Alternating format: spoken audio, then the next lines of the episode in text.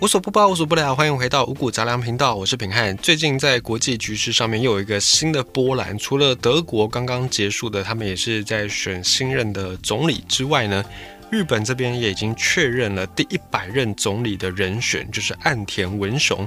这次在日本的他们这场选举当中，有四号人物出来选，其中一个就是当选的这个岸田文雄，另外一位叫做河野太郎。还有另外两位是女性的候选人，叫做高氏早苗以及野田圣子。那么在日本的一个社会风俗民情影响之下呢，这次两位出来选的女性候选人都被认为是对整体的局势影响不大，也就是他们胜算有限。所以在这次的日本。首相选举，其实他们不是选首相，他们是选那个自民党总裁。自民党就是现在日本的执政党。那么，因为他们的一些章程规定的关系，只要你是日本的自民党总裁，然后你在任，就是当你们是执政党的时候，总裁就会自动去接续那个日本首相的位置。所以，他们其实是在选日本自民党的党魁，也就是党主席。那最后确认赢的是岸田文雄。那在岸田文雄赢了之前呢，其实大家非常关心的是另外一位候选人，叫做河野太郎。我们这次我们就分上下两集来跟你稍微分析一下这两位候选人他们各自的一些政治经历。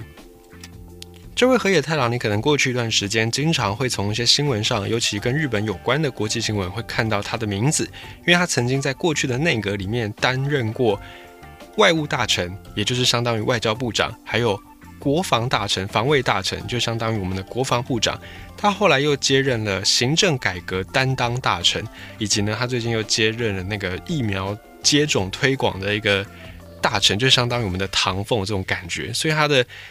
历练是非常的完整，非常的多。那河野太郎他在自民党内，他被称之为是异端儿，就是行事作风是有别于过去的这种政治家。那他的一些行为，他的所作所为，在党内看起来就有点突兀，可是呢，这个突兀反而却让他赢得了很多民意的支持，或者很多选民的支持。那河野太郎这一号政治人物，他也是算是一种非典型政治人物，至少在日本政坛、日本政界来说，他就是一个非典型的政治人物。我们就来从今天的这个分享当中来稍微了解一下这位河野太郎到底是谁。在这次的日本自民党总裁选举当中，其实引发了一个日本政坛的大地震，因为现任的总理总裁就是菅义伟，令和大叔。之前他们改朝换代的时候。推出一个板子，然后上面写“令和”的那个大叔菅义伟，他就是当前的这个日本首相。那他已经在九月初的时候宣布说，他不会去参选下一任的自民党总裁，也就是预告着他不会再去接任首相，他就是一个过渡的阁魁就对了。那这个事情就引发了日本政坛的地震。然后在九月初这个讯息一发出来之后呢，日本自民党内很多的有意愿想要来角逐来参选的人，就赶快的跳出来。然后来高声疾呼说他要参选。那经过了一个多礼拜各方派系的一个整合之后，开始这个形势就比较明朗一些些。因为在日本，他们的这个政党其实里面是还有一些派系的。在台湾，我们的政党也是这样子。那在国民党也好，在民进党也好，这个传统上面大家比较熟悉的两大党，党内各自也都有不同的派系支持。所以在日本自民党，他们也有这样的一个派系文化。那经过整合之后呢，大概就可以归纳出一开始我们讲的那四位参选人。那其中两位女性参选人，因为他们在日本的这种风俗民情之下，他们还是不太能够接受说女性当政这件事情，所以外界也就不太去考虑这两个女性在这场选举当中的意义。所以大家关注的焦点就是在岸田文雄以及我们在这一篇要介绍的河野太郎上面。日本前安倍晋三这位首相，他之前就是因为身体因素，然后宣布要交出手上的这个棒子之后，就让自民党内有一些人在开始准备要投入去做选举。可是当时候，因为日本的各自民党里面各的派系派阀，他们为了稳定到当时的政局，所以他们就直接。修改了投票规定，因为以前在投票的话，你要先经过地方的党员的选举，然后再经过议员投票等等，然后你才可以决定出新任首相。可是当时候呢，这些日本自民党内的派系为了要稳定政权，避免节外生枝，所以就省略了那个地方党员投票，直接由党内直接去共事，然后他们当时就推举出了这位令和大叔菅义伟。那当时候岸田文雄或者是河野太郎，他们就有意想要来角逐这个首相大位。其实河野太郎是相对比较被动的，他一直都没有很积极的放出他要参选这件事情，只是后来在各个派系权衡之下，他才宣布说他要来选。那在河野太郎跟岸田文雄的对决当中，其实不只是他们两个人的对决，背后呢还有我们刚才讲到的派系的支持。根据日本他们的一些媒体的民调，在九月中旬的时候做的民调，在一般的日本民间，大概有高达三成的民众是支持河野太郎来担任下一任的日本首相。那么当时候已经表态说不参选，然后改支持河野太郎的叫做石破茂，他也是在日本自民党内的一个大佬。他之前就是跟安倍晋三对决选举首相的那个石破茂，石破茂也说他这一次他不选，他就直接去支持河野太郎。那么岸田文雄在民调当中，民众的支持度是百分之十四，河野太郎是百分之三十三，岸田文雄是百分之十四。所以按照民调结果来看，河野太郎应该是要当选的，可是最后却不是这样子。为什么呢？他出生的时候，他的家世已经是一个政治世家，他的阿奏。河野治平在明治天皇时代就开始从政，然后呢，他也当过村长啊，当过议员、郡议会的议员，还有议长这些职务，所以河野家就从这个时候变成当地的望族。然后呢，河野太郎他的阿公河野一郎就是从地方前进到中央去。河野一郎曾经在媒体担任过工作，然后后来就进到内阁去担任农林大臣的秘书，就相当于是我们的农委会。的秘书的那种感觉。那隔一年，这个阿公河野一郎他就投身了日本的众议员选举，当选，然后开启河野家日本政坛称霸的这段历史这段路。河野一郎当过很多届的议员、众议员，然后也曾经担任过副总理，甚至呢也创了自民党里面的一个派系，叫做春秋会，也被称为是河野派，就是河野一郎这个派系的就对了。那在河野一郎他过世之后呢，他的第二个儿子叫做河野洋平，也就是河野太郎的爸爸，河野洋平就继承了他父亲的衣钵，然后就开始也是出任众议员，而且长达十四任。在这个期间，河野洋平呢，就是河野太郎的爸爸，也担任过外务大臣，担任过内阁官房长官，还有科学技术厅长官，反正就是很多的这种高位他都当过，也曾经当过自民党的总裁。可是呢，在河野洋平的时代，他最多最多就是只能当到副总理，跟他的爸爸一样，都没有当过首相。而就在河野一郎，就是河野太郎的阿公过世之后呢，这个河野派就他所创立的派系就分裂了。其中一个派别现在叫做二阶派，就是有一个叫做姓二阶的人在领导，叫做二阶派。然后另外一派呢，就变成现在的自民党最大的派系，叫做细田派，就人数最多的派系。那么河野家他们在自民党的影响力其实没有因此而降低，所以在自民党内，河野家的名号还是非常的响亮。河野太郎就是在这样的一个环境之下成长茁壮的。而且河野太郎他的妈妈伊藤五子，这位伊藤小姐，她是日本的大财阀伊藤忠商事二代总帅之孙。就是反正也是出身显赫就对了，所以呢，当时候几乎所有人都认为河野太郎应该就会继承他爸爸、继承他爷爷的这种政治地盘，就像其他在日本的正二代一样，也会变成政治世家的一份子。哦，就像日本首相安倍晋三，你去看他的家世图也是非常显赫，有三位家族成员曾经担任过首相。那一开始河野太郎确实是如此，他在家里面的安排之下，他就去读了这个庆应。艺术中等还有高等部，然后呢，进入到庆应大学经济学部。可是他念了两个月就休学，然后跑去美国。最后他拿到的学位不是经济学，是政治学。拿到政治学位之后，隔一年，一九八六回到日本，开始来找工作。他刚开始在找工作的时候，也找的跟政治不是相关。他进入到了 Fuji 富士影片，就是那个 Fuji Film。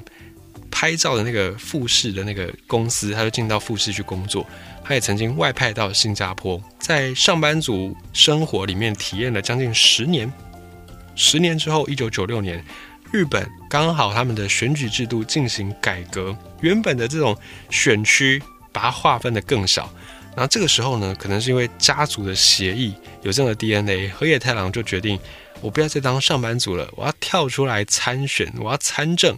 我要参选众议员。那这个时候，他的爸爸河野洋平也还是众议员，而且他爸爸还没有要退休，所以当时候呢，这个河野家就闹出了一点点的不愉快。因为爸爸就想说，哎，我我还在啊，我还没有要退休啊，啊，你这个小子跑出来说要竞选，那不是跟你爸爸我打对台吗？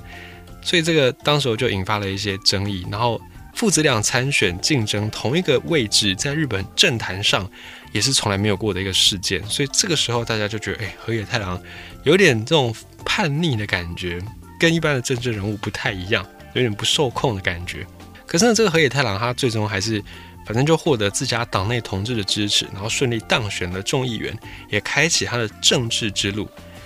在这一串的经历之后呢，河野太郎他就开始有了更多的一些想法。他的爸爸跟自己的政治立场也开始有了一些转变，有了不同。像是河野太郎的爸爸河野洋平，一直被外界归类是亲中派。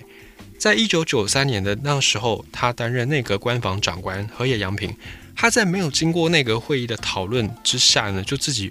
发表了一篇反省、道歉二战慰安妇问题的谈话，就是他就针对慰安妇这个议题，然后去做出反省，然后做出道歉。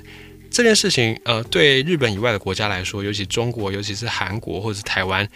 曾经有过慰安妇受害者的这些国家来说，当然是非常乐见这个状况。可是对日本来说，他们始终并不觉得这个慰安妇有什么样太大问题。所以呢，在他担任内阁官房长官的状态之下，他没有经过任何的会议，就自己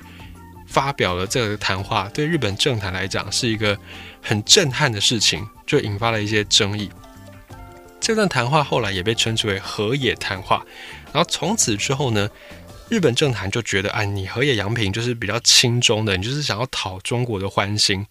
再来，河野洋平他当初呢，也有跟我们的李登辉前总统有过一些过节，过一些记录。李登辉前总统他曾经在两千零一年的时候呢，要以人道医疗的名义，然后去访问日本。那当时候，这位河野洋平他担任的是外务大臣，就相当于外交部长。他就担心说，日本方面真的会促成这件事情，因为李前总统跟日本之间有一些渊源，然后他就担心日本真的会同意这件事，可能就会引发中国的不满，所以他就顾忌中国，然后以稳定中日关系的名义，然后他就坚决反对日本方面发放签证给李登辉前总统，这样就是有一些纠葛在其中。那当时候呢，在中国执政的是江泽民，所以就有一些日本的政治界人士就有点反讽，就说河野洋平你是江的佣兵。那么河野洋平的发音，日文的发音叫做 kono yohe，跟江的佣兵的那个发音是一模一样的，所以就有人就做了这样的一个戏谑的嘲讽就是了。那反正后来也是在日本的派阀派系斡旋之下，李登辉前总统还是去到日本来就医。对于爸爸是立场比较轻中的河野太郎来说，他在媒体的访问当中呢，直接的表明，直接的呛，就是说他跟爸爸在历史上、在政治上的看法并不是完全相同的。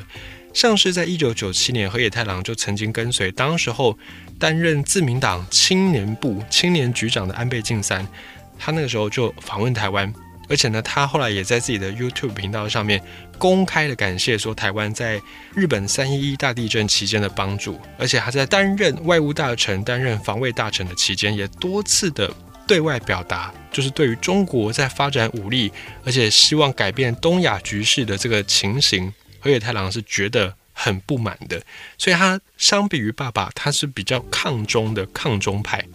那这么样的敢说，这么样的冲呢？